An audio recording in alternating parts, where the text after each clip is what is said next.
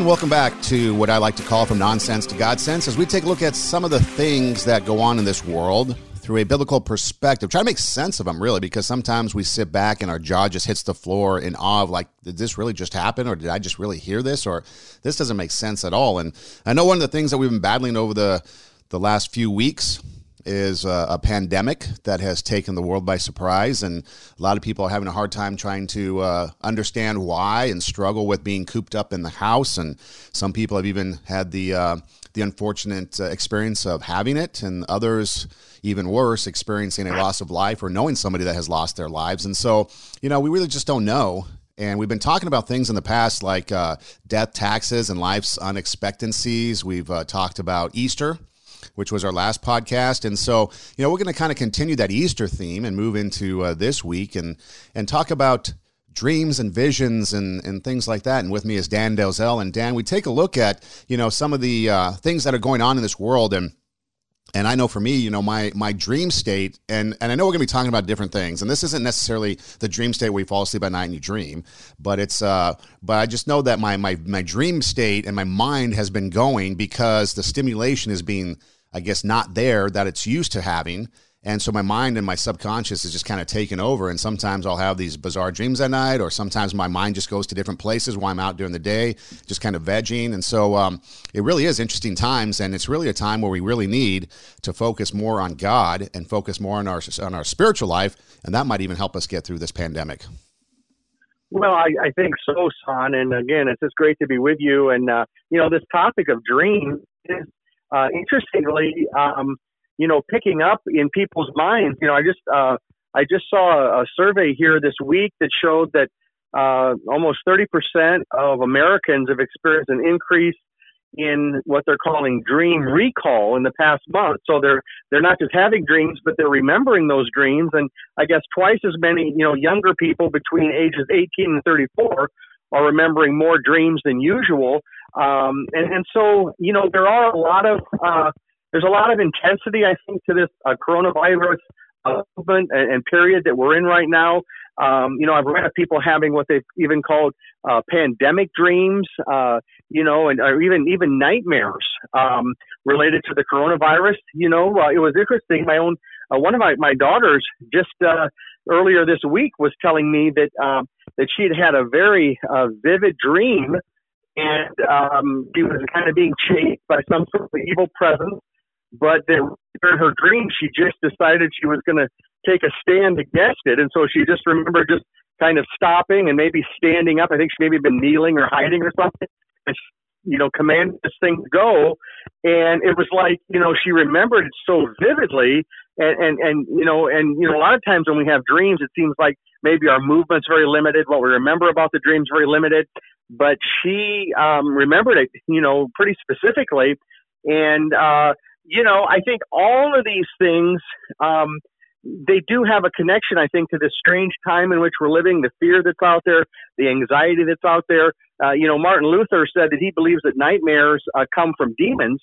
And uh, I, I think that's a very, uh, uh, you know, a very likely uh, way of looking at it. You know, um, what I find is that when people ask the Lord to protect their sleep at night with the blood of Jesus, uh, it really goes a long way toward protecting a person's um, just their their kind of their their dream state, if you will, their sleep state, their mind, and so um, you know, just coming off of Easter, and I know we'll be talking about you know just some of the things that you know the disciples kind of thought they were seeing and and and then actually were seeing. And and here we live in a day where um you know real life and dreams uh at times they, they overlap. You know some people are struggling with sleep others you know like i say having a lot of dreams. So i think your experience there son with um you know kind of maybe what you're having even with with more dreams or remembering them uh, it seems to be you know very common right now for whatever reason yeah, and it's kind of interesting because I was reading uh, something. Actually, I was listening to it. It was like a book on tape on YouTube, but it was D.L. Moody's Secret Power, something that you had recommended, and it talked about, or was what I was reading and hearing was that you know when we believe in Jesus, we're filled with the Holy Spirit, and yeah. so he he dwells within us. So I find it interesting that you know we well, I guess it's not interesting, but I guess it's real the the spiritual conflict that goes with us because you mentioned the demons maybe using nightmares to attack us and so it just kind of goes to a, to a reminder that we are battling against uh, not against flesh and blood, but against powers and principalities, and that there are the unconscious or the subconscious where the battle can go on that can help or hurt us as we move on with daily life and that could include you know just the fact of dreams disrupting our sleep which could then uh, disrupt our day take our focus off god and really kind of put us in a funk and so, again, getting back to the basics during this time is really important so that not only is our time awake being utilized properly, but maybe our sleep and our dream state and our subconscious is in good shape as well. Yeah, I think all of those things are in play right now, son, maybe more so than just under what we might call more just normal uh, circumstances. Because um, when things change to this degree, um, it does rattle us. Uh, you know, deep within. And um, it really does invite a person to go deeper with the Lord. Uh, you know, uh, D.L. Moody's book there, Secret Power, uh, was just uh, simply, you know, a, a, way of explaining how he uh, found the power of God to be even greater when he asked for more power for his preaching. Um, and uh, you know, I uh, I remember um, reading one time that there were two women uh, that came to D.L. Moody after one of his um, uh, one of the times he'd been preaching, and they asked him if he uh, received the second blessing, and he didn't know what they were talking about. And basically, what they were talking about was just, you know, have you asked for even greater power in your ministry? And, and this has been something found that many Christians have experienced, um, you know, over the centuries. Not all of them you know, have have uh, fallen within the exact same, you know, denominational uh, beliefs on even on the Holy Spirit. What I mean by that is, you know, you have a whole uh, you know, you have a whole area of like, you know, Pentecostal charismatic Christians, and then you have, you know, this this whole other area of, of more evangelical or even mainline, you know, Christians.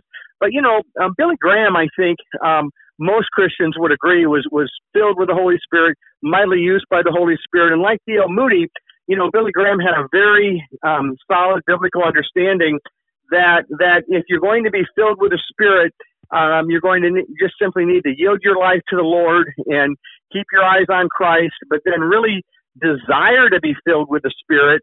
And, you know, D.L. Moody said, unless uh, we're first emptied, we can't be filled. So I think the D.L. Moody, Billy Graham approach would be representative uh, of a, of a large number of Christians in the world today who hunger for more of God's power. We need that power today.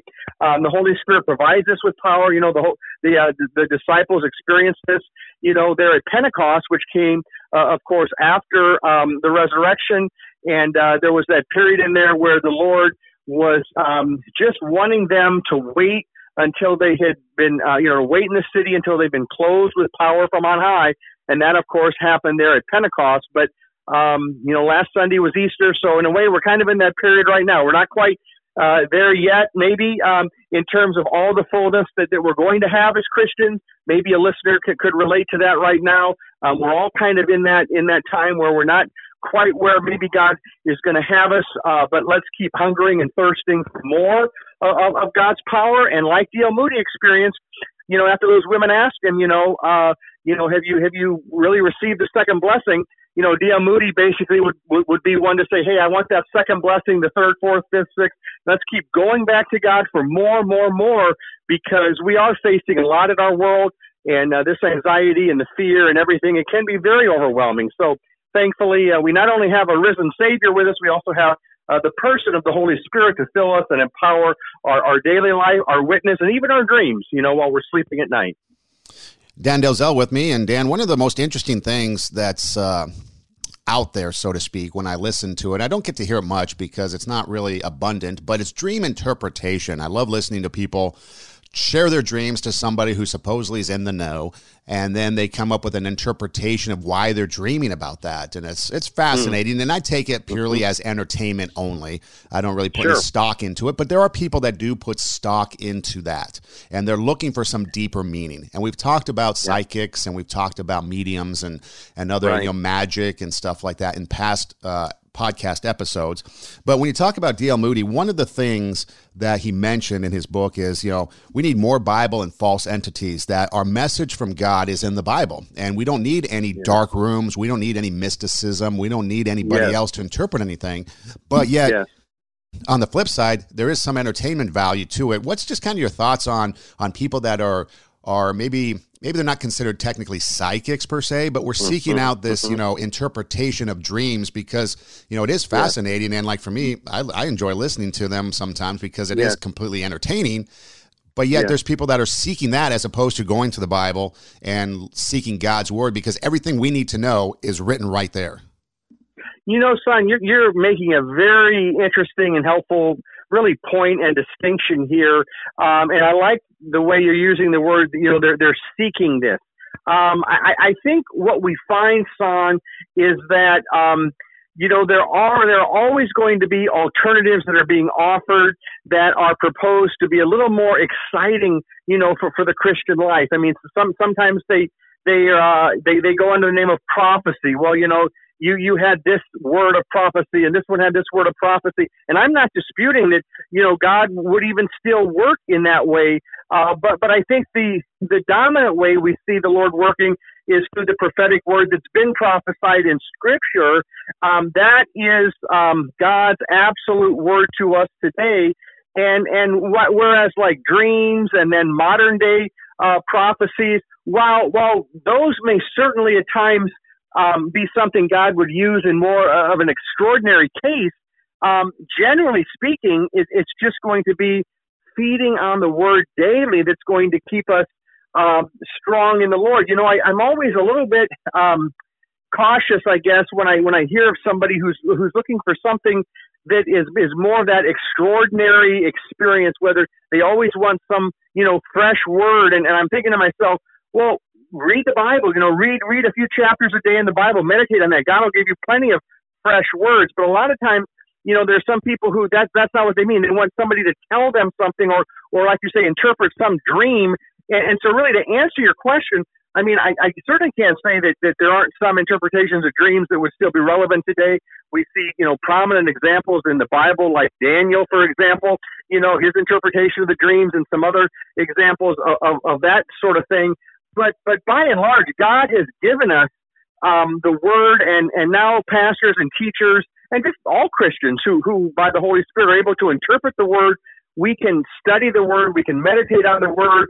Um, you know, to use kind of a common vernacular today, um, that may not seem as sexy to some people as well. You know, I want somebody to have a dream, or I want them to have a vision, or I want them to have a prophecy. And I'll tell you, son, some churches, I mean, they, they go off on that almost the way that um, you know, that, that, that some churches uh, go off into um, really kind of the the uh, the health and wealth uh, prosperity message. You know, with uh, with this Easter being a, a different kind of uh, gathering, you know, we actually weren't able to gather. Um, I actually was able to uh, listen to a message, I guess, that had been recorded a couple years ago by by Joel Osteen. And, and the thing that I found very uh, I guess maybe I'll say shocking, eh, but maybe not. Maybe that's not the right word, Sam. But I listened to a message he gave in like 2019, and I kept waiting to hear something about Christ's resurrection, and and instead, you know, it, it was all about how you know, um, you know, God, if, you hold on to that dream, you know that you have, you know, God will will give you that promotion, or He'll give you. It was all about you know, your own personal, you know, you can have your best life now sort of, you know, ideology, but it was all about, you know, fulfill your dream and your vision. And, and, and I'll tell you, son, it really, it left me feeling very um, empty from the standpoint of, you know, how would that message fly, you know, in some, you know, third world country or somewhere where Christians are really being persecuted? I mean, the you know the, the the foundational message of Christ's death and resurrection for our sins is what Easter is all about. And, and you know, I just I just don't understand why um, you know a message about you fulfilling your dream, your vision, your passion. God will you know He'll give you that promotion. He'll uh, he'll he'll give you that that that pay raise. He'll do this. He'll do that. I mean, all of those things might come. But but is that what Easter has become? You know, um, you rising up from joblessness to your new job, or or you rising up now and now you're you know you have that relationship you didn't have. I mean, those are all things that we want and long for and pray for. But but that's not the message of the Bible. The, the God's dream for us, son, is that we're saved. God's dream for us is that we're making disciples. Um, Easter is about Christ's death and resurrection. It's not about you come up with whatever you want your earthly dream and vision to be, whoever you want to be, whatever you think God wants to give you, and and you just kind of pray hard enough, excuse me, and kind of you know rub the lamp, and the genie in the bottle will appear, and he'll give you your vision. I mean, it, it's a whole different thing, son, than than really what what the apostles were delivering there uh, when the church first got off the ground. Yeah, you know, it'd be kind of difficult to believe in someone or something that uh, if my situation was less than ideal, you mentioned some other countries, and I'm supposed to try to reach this fulfillment, and I've got nothing. You know, but it also reminds me of um, in this society, we're an instant gratification society. We want things now, we want results now. Everything yeah. is now, now, now. You know, weight loss now, uh, savings and, and, and win money lottery now. It reminds right. me of our faith sometimes that we're looking for, or we fall into that mold of what the Israelites. They were looking for a, a savior to come and rescue them, and Jesus came That's as right. a carpenter, born in a manger. He was not the rah rah touchdown pep rally Jesus, the the conqueror. No. He was the servant, the humble servant that came and died. And you've mentioned it yeah. before, and we all know that when he comes back again, that's when he's going to come back as the as the king, the triumphant king. That's going to you know take take action and and save us, and you know come as the judge, the jury, you know the salvation, the executioner. Um, you know, he's going to come back as we as the way people want and envisioned him back when the Israelites were looking for for a, a Messiah. And I think we kind of sometimes get into that mode too, where we want that pep rally touchdown Jesus experience, that mountaintop high, where we want something now. And sometimes, you know, when God, you know, we learn that Sunday school kind of version, God answers prayer either yes, no, or wait and see. And sometimes right. that wait and see or that no we don't want. We want that yes, we want it now. And going to the Bible isn't going to get us that. And so we got to seek someone who is going to give us what we want. I think that's probably the draw sometimes too, is people want that now, that instant gratification message, and that's what drives them. I think. I, I think so. I very, very much so, Son. I think that when you offer people something that by nature man would would crave, which is you know um, no problems in life, um, fulfilling your dreams, whatever your dreams are, whatever promotion you might want, whatever material thing maybe uh, you might want. When you offer that in the name of religion or even in Christ, in the name of Christianity, there are a lot of people who who who love to um, hear that because it kind of tickles our ears. But it doesn't take us deep in the Lord, uh, and it doesn't really get us rooted in the in the message that that we need to be rooted in because um, you know, those things, those things come and go. Um, God's faithfulness in your life is not dependent upon whether or not you get that promotion. Maybe God doesn't want you to have that promotion. Maybe God doesn't want you to have that pay raise. Maybe God um, is going to use a time of, of financial lack or something else in, in, in our life. So while there's nothing wrong or sinful, obviously, in, in, in praying a, a lot of these prayers, it does get down to, you know, what is it that I'm I'm really delighting myself in. You know, uh, the Bible says, "Delight yourself in the Lord, and He will give you the desires of your heart." And and I think by nature, what we do, son, is right away we hear the second half of that verse. Oh, I, I know what my desires are. I know what my dreams are. I know what I want God to do for me. So let's go. Let me let me rub the lamp now, uh, and and I'm going to kind of delight myself in the Lord without really giving that a whole lot of thought of what that means. But I'm just going to rub the lamp, and and God's going to provide all these wishes. You know, my my three biggest wishes when when actually delighting ourselves in the Lord has to do with loving, worshiping, adoring, serving the Lord, um, regardless of what prayers He is or isn't answering, what you know He is or isn't giving us, but who He is. And and when we delight ourselves in the Lord, then He changes our desires, and and and we stop with just the trivial, you know, this is my dream, Lord, and and you know, I really believe you want me to have this, and and you know you want me to succeed. You want me to be successful. You know and it's not about us you know. God has already proven his success. Um, god has already proven he's worthy of praise. And now our job is to just try to stay out of the way of that and, and to not have our dreams our personal dreams interfere with his vision for us son. And i tell you i don't know how that we do a very good job with that because i think we spend so many months years maybe even decades chasing these dreams Maybe they're even, you know, in religious circles. Maybe they're even, you know, in, in a church, you know, or, or they're in some other, you know, realm or career or whatever. But whenever we're chasing our dreams, we really need to stop and ask ourselves, am I delighting myself in the Lord? You know, am, am I just in, is content today in the Lord if He doesn't give me this thing I'm praying for that I think, you know, He might want to give me? Nothing wrong about praying for that, but we, we, we can so easily talk ourselves into some thinking, oh, well, God wants me to have this, and so I'm just going to have enough faith and I'm going to believe God for this. And, and when really, it, it's like um, we, we make we make that the end in itself with this thing or this answer to prayer when really God, what better end can there be than knowing God, being found perfect in Christ, forgiven of our sins, in the one who died and rose again. So I say all that not to say that I or any of us have, have come anywhere close to perfecting that song, but just to say that, that this is our challenge, uh, especially in America. Um, and, and not to get people all hyped up and amped up. Uh, you chase your dream, you know, you, you can have whatever you want. Just have enough faith speak it into existence, name it and claim it. You know, this Christian science, you know, uh, word faith, uh, theology that says you just have to speak what you want as though you are God, as though, you know what's best for you.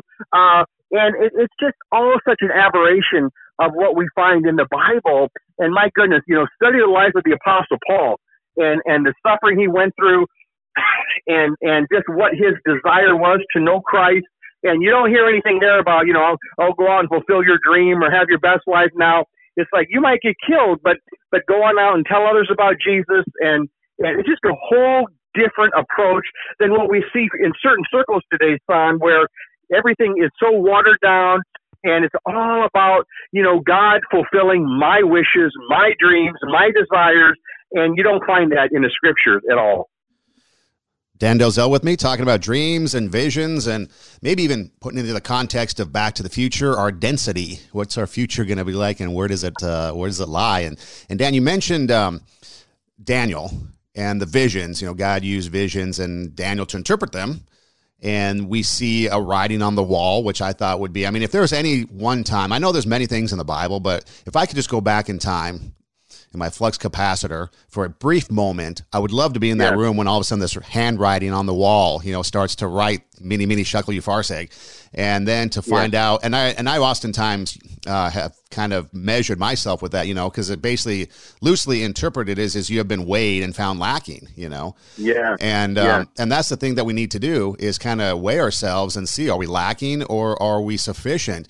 But God used things like that. And even Jesus, after his resurrection, you know, the disciples had scattered. And you had mentioned last week that, um, you know, what kind of, or the, the proof that the resurrection existed was the fact that this, uh, I don't call it religion, but this faith movement of Jesus, the disciples did not wither and die, but exploded, yeah. and they went out. And who was going to go out and die and martyr themselves for a lie? And um, but yet to get to that point, the disciples were still a little, what's going on?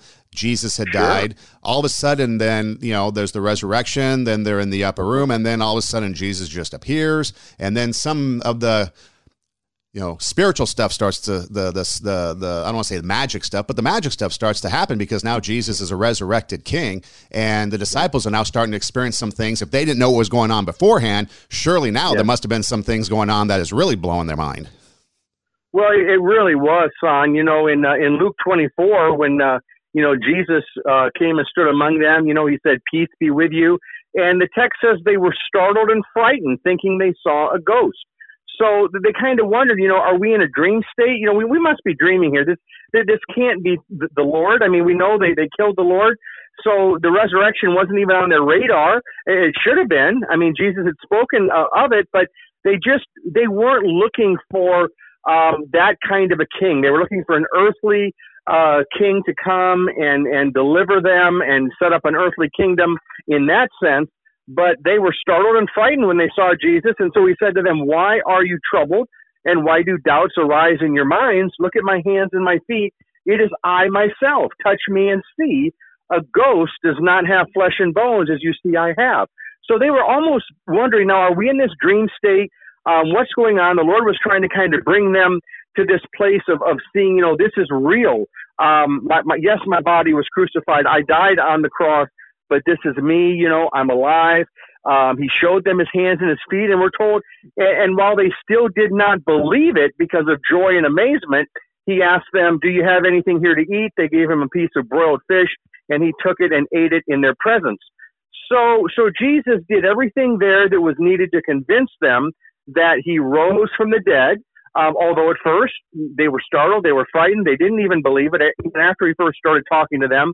But, you know, it's like, how can they deny? I mean, here he is, he's standing in front of us, we can touch him, he's eating this piece of fish. So they, they, they came to know that yes, Jesus had risen from the dead, son.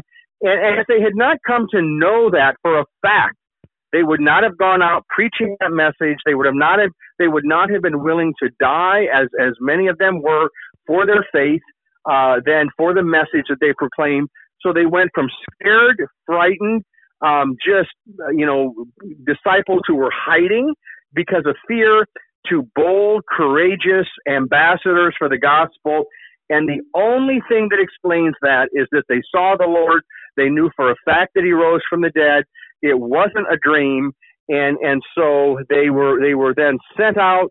Um, and especially as we said after Pentecost, then after the Holy Spirit fell upon them, um, they went out to kind of help other people because son, uh, people without the Lord, they're living today in kind of a, a dream state. They're living in a fog. They, they don't see things um, very, very clearly at all in the spiritual realm any more than you and I would have, uh, you know, w- w- without Christ. Uh, and so when we go out to spread the gospel, we have to realize we're, we're trying to help people wake up out of their stupor, out of this dream state that they're in. This world, even with the coronavirus and everything else, it's going to soon be gone. It's going to all seem like a dream. It's going to all be in our past at, at some point, whether that's uh, quite a ways down the road yet or not. Either way, it eventually is going to seem like it was just a dream. Even as the Bible says, "What's your life? You're a mist that appears for a little while and then vanishes." And so, son, we're living right now in this dream world. In a way, it's real. It's real, but it's it's a dream in the sense that um, people are limited right now. Um, just like you and I are in our dreams. You know, sometimes in your dream you'll try to do something or move or or whatever, and and you're very limited. Your your your mind isn't very clear. Um, you're not able to make sense of what's going on, and then even after you wake up, you're not able to remember a lot of times maybe what went on in the dream. And that's in many ways what people are living in today. They're, they they seem unable to come to the Lord. They seem uh, unable to just call upon the Lord. They seem confused. They seem like you know, oh, you know, why would I believe in that? Um, and so this is the state that God brings a person out of when you're born again through faith in Jesus and your eyes open up. It's like, wow, now I see. I see the Lord. I see what He's done. I mean, I still have a lot to learn. I still have a lot of limitations in my understanding. Um, now we know in part, the Bible says, then we shall know fully, even as we are fully known. So our life on earth, and while it makes more sense than it did on before we were saved, it still is very confusing. You know, we as Christians, we don't have the answers for the coronavirus other than to say God is still on the throne. He loves us more than ever. Um, there have been major things like this throughout history because of sin in the world. This is not bigger than a lot of other things that have gone before us. Um, there are going to be some things that come after the coronavirus, but Jesus is still King of Kings and Lord of Lords. And it's only when we get to heaven, son, that, you know, we'll be able to look back and say, man, I was kind of in a dream state, even as a Christian. I mean, look at all the things I didn't understand. Look at all the things I didn't see. Um, so that's that's kind of our predicament. You know, we're, we're living, son, in a day where um, everybody is in some degree of a dream, um, both when you're sleeping, but also when you're awake. And, and so we want to reach those people who who have yet to wake up, as the Bible says, and and believe in Christ. In Ephesians, it says, "Wake up, O sleeper, and rise from the dead." And Christ will shine on you. So, so that's what we're about right now. And, um, you know, we're, we're blessed to be able to be ambassadors for the King because he is alive. Dan Delzell with me, and we're talking about dreams and how it relates to um, the certain the current situation that we're in and our faith. And you know, Dan, you mentioned uh, Jesus appearing to his disciples, and a lot of times we like to believe that the correct thing to do is just accept and believe and have a childlike faith and just go, yay, Jesus, and move forward. And yet, there's some people, much like the centurion that we talked about last week, that might kind of be a little different. You know, they don't completely reject Jesus, they're not completely, you know, for Jesus. They need a little bit more evidence, so to speak. And Thomas comes to mind. You know, Thomas was. Uh, kind of gets a, a, bad rap in a way. And, and I know Jesus right. questioned him on it because he needed the actual physical touch of the wounds to really fully understand that Jesus was Jesus. But yet, there's also another side to that because, especially in this day and age, it's interesting you mentioned with these dreams and with other pastors out there because even D.L. Moody talks about it that preachers will ignore the cross and they will hide Christ, and that keeps you know the true gospel message and the and the true faith from believers and from people that follow these pastors that do that. But yet uh, and so we're called into que- so we're called to question what people say and what preachers preach. Um, but yet you know thomas here was calling into question you know is this still real? And wanted to actually physically touch and have the physical reaffir- reaffirmation that jesus was jesus. Yes. where does that fit into that? If someone needs that extra like i need to actually physically touch or i need that actual physical evidence yes. where does that fit into everything well, I, I tell you, son, where where that fits in is I think that that is an entirely uh, permissible thing to desire when you stop and think about really what Thomas wanted. You know, in uh, in John 20, we're told now Thomas called Didymus, one of the twelve, was not with the disciples when Jesus came. Uh, and, and by the way, son, we're not told there why he wasn't with them. I mean, it may have just been some innocent thing, or uh, you know, I even wondered. I mean, could it have been that Thomas was you know, really starting to think, you know what, I need to, um, I, I'm going to cut my losses here. I mean, I, I know the, these guys are still going to be hanging around one another, but, but I, I've been walking on this path now, uh, for quite a while, and, and they just killed, you know, the, the, the one, the rabbi that we were following and saying he was the Messiah. So we're not told why Thomas wasn't with him. Was he considering just parting ways? Um, we're not really told, but we're told, uh, when the other disciples told him that they had seen the Lord, he declared, unless I see the nail marks in his hands and put my finger where the nails were and put my hands into his side, I will not believe it. Now, now there was nothing wrong with that request uh, and and that statement because all Thomas was saying is that I'm not going to believe he rose from the dead unless I can see him and touch him and be convinced. So nothing wrong with that at all. Uh, a week later, his disciples were in the house again, and Thomas was with them. So that's interesting. So now, you know, maybe Thomas is starting to kind of get back in with the group a little bit. This time he's with them. Uh, before maybe he was starting to pull out. You know, sometimes it happens with people in a church. You know, you'll be part of a church family, and then you start to kind of, for one reason or another, you start to pull away, and and and you're not gathering with with your fellow Christians. And before you know it, you know, you know, you're nowhere to be found, maybe. But in Thomas's case, um, now he's back with them. They're in the house. And though the doors were locked, we're told Jesus came and stood among them and said, Peace be with you. Uh, then he said to Thomas, Put your finger here, see my hand, reach out your hand and put it into my side. Stop doubting and believe. And, and so, in essence, what Jesus was saying to him, really, their son is Thomas, Christianity isn't a dream, okay? Um, I'm here.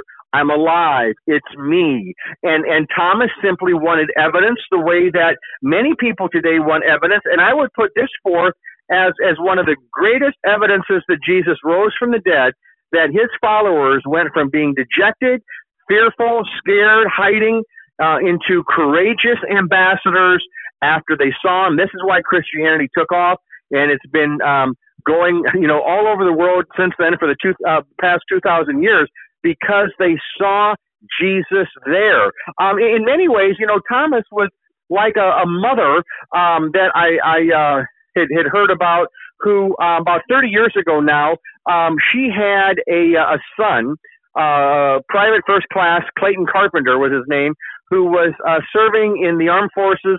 And um, she received word that her son Clayton had been killed uh, after stepping on a landmine and and so this just completely rocked her world and she was inconsolable and just um was just you know beside herself. Well a few days later son she received a phone call. And the voice on the other end of the phone call uh, said mom it's me. I'm alive. You know similar to what uh you know to what thomas was was hearing when jesus said uh to him you know hey uh, you know peace be with you uh, put your finger here, you know, see my hands, reach out your hand and put it into my side. Or, or what Jesus said uh, in that previous text in Luke 24, where he said, "It is I myself." He was telling the disciples. Well, here, um, private private first class Clayton Carpenter said, "Mom, it's me. I'm alive." And and she was skeptical. She she thought it was a cruel prank. Um, who could blame her? I mean, her whole mindset was that her son had been killed. So who would be doing this? So then, um, you know, she she decided to ask a few questions to uh, this one on the end of the on the end of the phone, and um, questions that only her son would know the answer to. And she became convinced on that it was indeed her son Clayton, that he was indeed alive.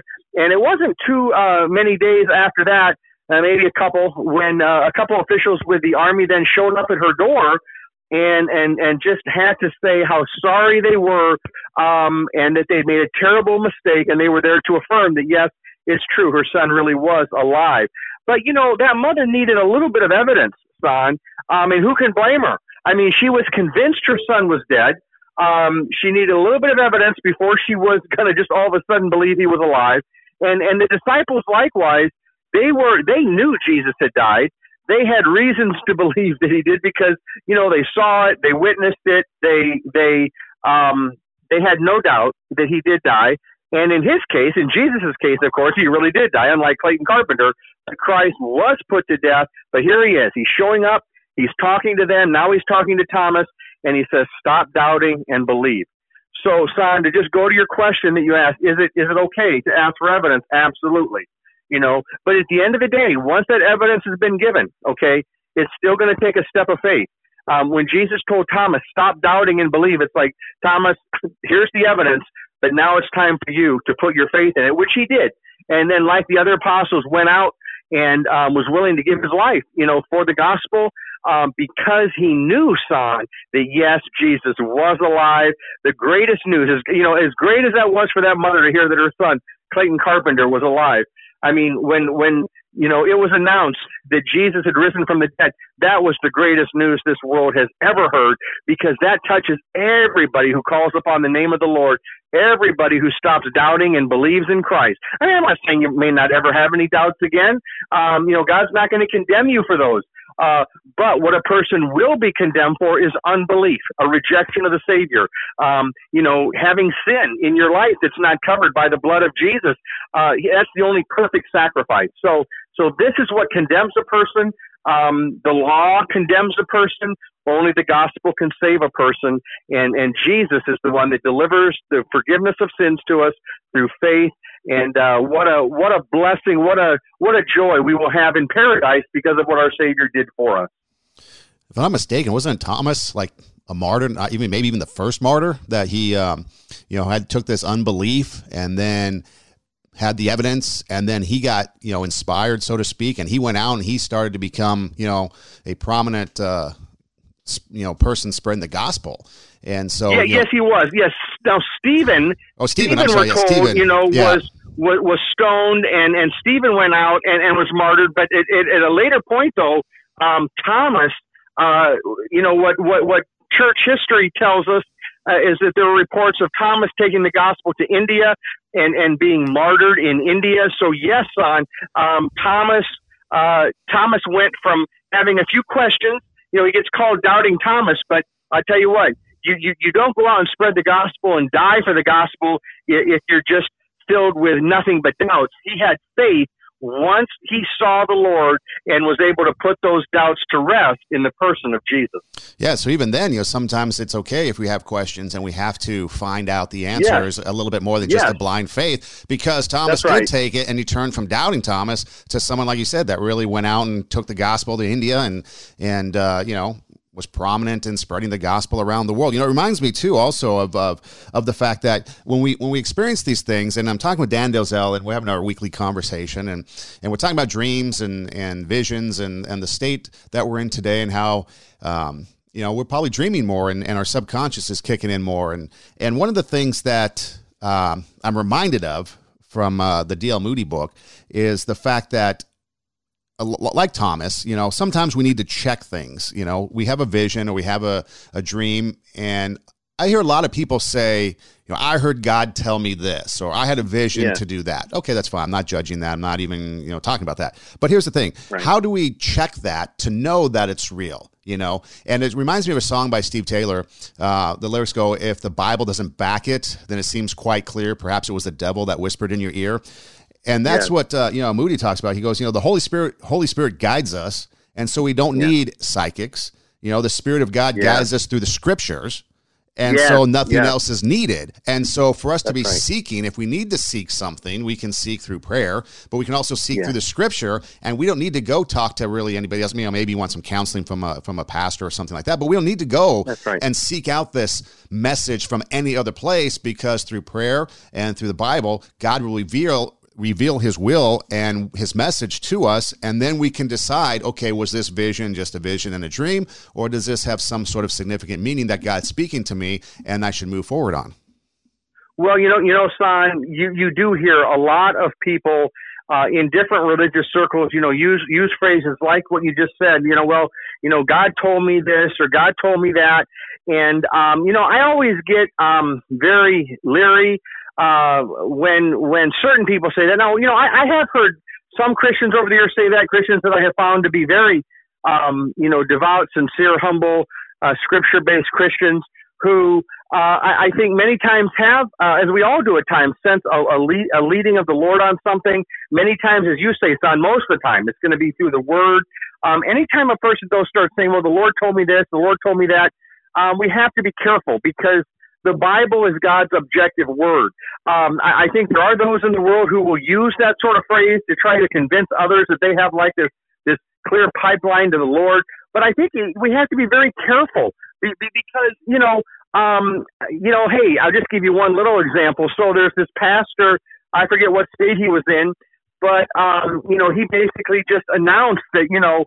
Um, hey, he feels like you know God, God's big enough to handle this coronavirus thing, which we know he is. I forget what his exact wording was. Well, then he he ends up getting the coronavirus and dies here a week or so ago. I mean, that's not really, you know, I, I don't I don't know why um, why he would have felt led to, to to go to that to that extreme with it. Um, you know, there's a much you know sounder approach that we can take. We can use scripture to try to interpret what's going on around us. I mean, of course, God could protect you from the coronavirus, but to just almost put it out there in, in a way, almost like, you know, well, you know, hey, we can still gather as a church. It's not going to affect us. We can, you know, we're, we're untouchable. Well, you know, you're still living in a sinful world. Your body is still uh, sinful. Um, there are still germs that can affect you. And, and the only hope any of us have is the Lord. So, um, yeah, I, I think we have to be careful with that phrase. You know, the Lord said to me, or the Lord. Now, having said that, son, many, many times, uh, you know, Christians are going to be led. God's going to open up new things as we're studying the Bible, or maybe in a sermon, and and it's going to be like, man, I just felt like the Holy Spirit is really speaking to me. That happens all the time. But but when we make these dogmatic statements, these are the ones that really I think we have to be careful. When people start saying, "Well, the Lord told me," well, okay, why couldn't you just say, I think maybe God was saying this to me, you know, through the word or even through something you said. But but to make it sound as though you know for a fact that God told you that, I'm not saying it never happened. And and who am I to tell somebody that maybe God didn't say that? Uh, but but but I think you hear that so often that it's like um, don't assume that every voice you hear, uh, just because you're a Christian, every leaning you have, every it, goes back to like what every dream I have. What you know, I'm supposed to assume that that's God's will for my life. Well, fulfill your dream. God wants you to fulfill your dream. Really? Um, you know, it, it, it kind of reminds me, son, of just a, a a few quotes that, that I've seen. You know, re- recently. Um, you know, for example, there was a popular celebrity that you know we all would know who said, "You've got to follow your passion. You've got to figure out what it is you love, who you really are, and have the courage to do that." I believe that the only courage anybody ever needs is the courage to follow your own dreams. Well, my goodness, son, uh, that you know, people hear that and it's just like, wow, you're being offered this lottery ticket. You know, that's not the greatest courage a person can have. The greatest courage you can have is is to go to the Lord and say, Lord, I I recognize that maybe all of my dreams are not even on your radar for me. We may need to scrap this whole list, Lord. Um, let, let, let's start with a blank slate. And over the next number of years, maybe decades, Lord, why don't you show me what you'd like me to do? And and and, and it's like once I stop chasing my dreams, chasing my you know my ideal, you know the American dream or whatever it is. Um, you know, it was like one uh, politician who said the American dream is is one of success, home ownership, college education for one's children, and have a secure job to prov- to provide these and other goals. Okay, fine. I mean, okay, th- th- th- that's a dream, I guess. Uh, you know, there was a, a popular radio host uh, who said the American dream has now morphed into an expectation. And if it isn't provided or if it doesn't happen, then people feel cheated. Um, well, yes, people are going to feel cheated if they feel like either God owes them or America owes them or the world owes them the American dream.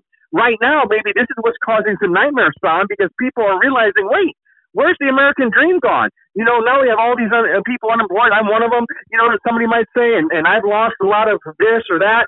And, and yet, the Lord can, can kind of shake these things loose to a point where we start to get down to the bedrock of Christianity and, and the bedrock of what's going to matter throughout all of eternity. And and it kind of makes these cheapened messages of you know you know especially on Easter of all times, anytime you know any Christian message to go out. Well, God wants you to fulfill your dream. That sounds so cheap. That, that that's not biblical Christianity. God never created us so that we could fulfill our dreams we were created for His glory. Um, we were created to worship Him, and and there will be far more joy, son, in us doing that than any dream we could ever come up with. Because any dream we could ever come up with by our own power, it is going to pale uh, in comparison to God's dreams for us and God's vision and, and how God defines success. Even if it doesn't necessarily mean a life of ease or a life free from persecution or, or, or a life of perfect health or, or riches for yourself. Um, I mean, you know, the Son of Man had no place to lay his head. Paul, look at him. He often went around, you know, uh, just in, in all sorts of, of uh, difficult situations. So we really want to wrap our minds around the word and not the American version of this, you know, chase your own dream. You know, I'm reminded when you when you talk about uh, people that say I have a word from the Lord. It reminds me of Easter and when Jesus was on the cross. You know, the temple veil ripped, and if I remember correctly, it ripped from top to bottom, which even is more significant, meaning that no man from the bottom ripped it up, and so that revealed that man could go straight to God. So you know, instead of seeking out other people, we should just seek go straight to the source go straight to god because he's the one that will reveal it to us why do we need a mediator you know jesus is the only mediator that we need and right. uh, the holy spirit guides us but it's but it's it's also fascinating that people seek out other people or look to somebody else to give them a word from the lord when the temple veil's been ripped all we have to do is go straight to god ourselves we don't have to worry about anything else that, that's exactly right, son. Uh, we now have direct access. You know, in, in the Old Testament, uh, only the high priest should enter the most holy place, and that never without blood. He would do that once a year on the Day of Atonement. When Jesus atoned for our sins on the cross, as you uh, as you rightly said, I mean the the veil was torn there from top to bottom, and that that meant now there we we have direct access to the Father through the Son. Um, and and we can be bold because of this. Not it's got nothing to do with us. It's all because of Christ. It's all because of of His His uh, love for us as the Bible says, we have uh, God's very great and precious promises. And it's all through the atonement. You know, it's all through the blood of Jesus. It's all through his sacrifice that we now have access to the Father.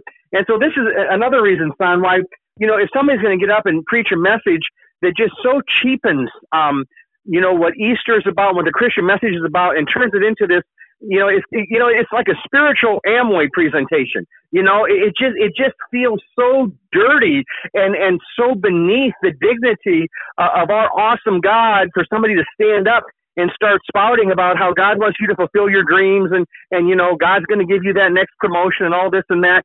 You know, it, it's it's very similar to those who stand up, you know, and and and are preaching to people that you know, hey, now look at me, you know, millions of you have sent in your twenty dollar gifts, so I have this, you know, $20 million jet that I travel around in on. But if you had enough faith, you know, you could too. And you just have to speak it, speak it into existence. And it's, it's all nonsense, even worse than that. It's, it's not Christianity. It's not the gospel. Um, it just works people up in, into this excitement because, wow, you know, may, maybe I'll, maybe I'll hit the lottery maybe maybe if I rub the lamp the right way, you know, God, my little genie in a bottle will come out and maybe he'll bless me and he'll give me that promotion and and he'll give me that bigger car and that bigger home. And it absolutely uh, must just must just provide a stench uh, for any angel that comes from heaven to to help protect God's children to have to be around that that kind of filthy message um, uh, of just you know turning the gospel into this um, uh, into something that it's not. And, and it really just appeals to man's flesh and, and appeals to our own desire to um, to be the center of attention, to be the focus, uh, to have a perfect life here on earth where you know we don't have any trials, nothing, nothing ever uh, you know is going to cause us any um, any pressure at all, and uh, and so you know the Lord came because our problem is sin.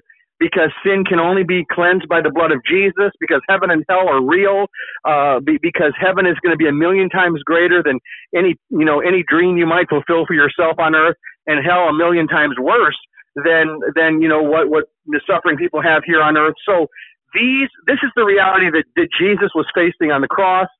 This is what what God you know came into the world to do for us to save us uh, from ourselves, really, son, and from our just determination, like Lucifer, um, to be the center of attention, um, to to be worshipped, to be glorified, to be talked about. Um, you know, uh, like like in that in that popular song, um, you know, will they remember me? You know, in a century, I want to be, you know, I want to be remembered. You know, that's what Satan wanted. You know, what, are they going to remember me? You know, forget the Lord who created me. Forget the Lord who who gave me this high position uh, as an angel. No, no, I want more. I want to be the Lord. I want to be the one. Or Judas, you know, um, he Judas had been given everything by the Lord, but but he wanted he wanted the, those, those coins, you know, which in the end they didn't satisfy him. I mean, look look at what he ended up doing. I mean, that didn't satisfy him. And so this message from the world that says, you know, chase your dream. Um, if you chase your dream uh, and it's not rooted in the Lord, uh, you're going to end up like Judas, and you're going to you're going to hate what you've done, and you might even destroy yourself over what you've done because it will not satisfy. So don't listen to those who are preaching a false gospel, uh, a, uh, a health and wealth prosperity message. That's not the gospel. Uh, they, there's nothing more prosperous than being clothed in the righteousness of Christ and being ready for Judgment Day. And so, don't let somebody work you up into a ladder over, uh, you know, um, just because they might be living in wealth and have a, a multi-million dollar net worth and, and a mansion and maybe a private jet. Um, don't let them work you up into a ladder eh, with this kind of this Amway spiritual Amway presentation because it's not worth it. It won't satisfy, uh, and in the end, you may hate yourself uh, for what you what you're willing to sell your soul for, uh, just so that you can tap into what what they're claiming uh, can be a dream for you here on earth. Yeah, one last thing, Dan, to kind of check ourselves with is that you know talks about um, every believer has the Holy Spirit. And we've been talking about the power of the Holy Spirit in past, and and we've been talking about these visions and dreams and how we can connect to make sure that it's from God or if it's just something that's not of God and mm-hmm. it's something else. But um, but oftentimes, and I think it came across in the uh, the D.L. Moody book, Secret Powers, that everybody has the Holy Spirit. But yet sometimes we put that Holy Spirit away and we don't have the full power of the Holy Spirit. We don't utilize it because we stick them in an attic or a closet or we just hide them away somewhere mm-hmm. and, and it's not being fully mm-hmm. utilized. And so I think that's one of the things too that we need to check ourselves, you know, because as a non-believer, you know, we've been talking about what you do to become saved and what you need to do. But yet as a believer, sometimes we need to check ourselves and be like, hey, you know what? Am I leaving, uh, leading my life or living my life in according to God's will? Am I fully utilizing, you know, especially in this time of the coronavirus and all the panic and uncertainty that's going on? Am I using the full power? Am I having all the resources available to me? You know, yeah. we're talking about the government helping us out and bailing us out with twelve hundred dollar mm-hmm. checks and talking about reopening yeah. the this and the that. And you know, they're yeah. they're talking about the physical resources of the government trying to help us, but are we really taking full advantage of all the resources that God has to offer us? And that includes having the Holy Spirit within us to give us the power that we need to be able to live for God each and every day? Well, you know, Son, there's a, a, a term, that, a phrase that just came to my mind, the two words that I'll share here in a second as you were speaking that, that I think we can apply to this. I think it's um, connected very much to something I think you and I might be talking about next week in the podcast as, as, as we consider uh, really what it means to live out, you know, upper room discipleship. And we can get into that next week, I'm sure. Uh, but but where, where the disciples were waiting for that power that Jesus promised them in the upper room. But but but the term today that came to mind as you were just speaking, Son, is, is that um, the Lord is offering all of us today a spiritual stimulus because we all need that. Um, we've all we all have depleted resources uh, within our soul, even as believers. You know, the Holy Spirit uh, came to live within you, my friend, when you accepted Christ, when you repented of your sin and turned your life over to Christ and were born again, saved, redeemed, justified, and forgiven. There on the front end, the Holy Spirit came to live within. But then, as Son just said, um, you know, we all uh, at times grieve the Holy Spirit. Maybe it's a word we said, a thought we had. Um, you know, so the Bible says, don't grieve the Holy Spirit. You know, uh, you know, get, get rid of all bitterness, rage, and, and, and brawling and slander, the Bible says there in Ephesians. It also says, um, do not get drunk on wine, which leads to debauchery. Instead, be filled with the Spirit. So D.L. Moody said to be filled, though, we have to first be emptied.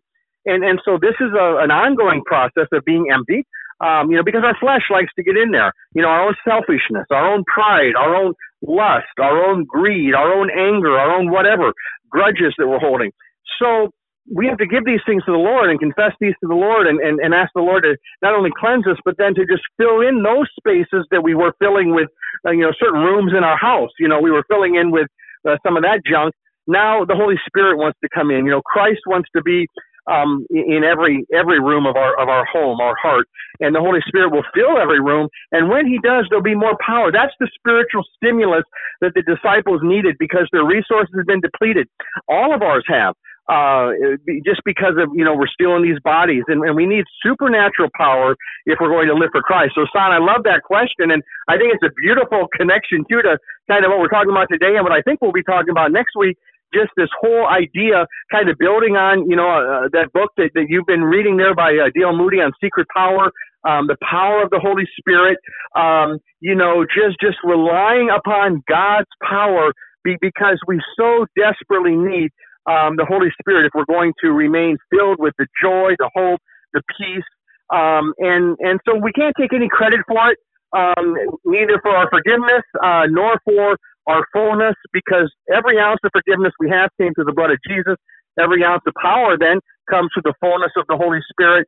And so uh, wherever that's gone sideways, we get the blame for that. Not that God's going to, you know, hold that over our head. I mean, we're forgiven, but we, we don't get we don't get any credit for the good. That that comes through the blood, that comes through the Holy Spirit. Forgiveness through the blood, power through the Holy Spirit. And and where there's something sideways there on that then spine, many times we just have to confess that to the Lord. Say, Lord, I sense something here's off here. Something you know is monkeying uh, monkeying this up a bit, and uh, the wires are crossed a bit. And and so don't don't beat yourself up over it. Just bring it to the Lord, um, and uh, and then God will help you straighten that out and uh, and then he'll get us back in line with the fullness of power. So today's sign is a day of spiritual stimulus. Uh, it begins when a person comes to Christ. That's you got to be forgiven of your sins before you can get the spiritual stimulus. It's almost like you got to be an American before you can get the stimulus. I mean, you know, you you can't, you know, let, let, let's say you're living, uh, you know, in Australia. You know, you you can't, um, you know, try to tap into the IRS uh, website here and and get the stimulus. No, you got to be an American. You're going to be in this country to, to do that. You have to be a Christian, uh, to use the analogy here. You have to be a Christian uh, to tap into the stimulus. You don't you don't get the fullness of the Spirit without being Christian. Now, I'm not you know equating obviously Americans with Christians, but for the sake of the analogy, um, I think it's a good a good example.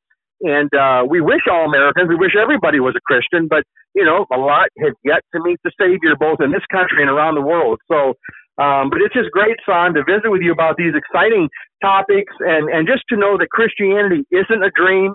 Thomas came to find that out. The disciples who were startled and frightened, they came to find that out. And even though we're still kind of in a bit of a dream state, we don't see things clearly. We certainly don't understand everything there is to understand about the coronavirus. Uh, people want answers. We don't have all the answers. We, we only have a few answers on that.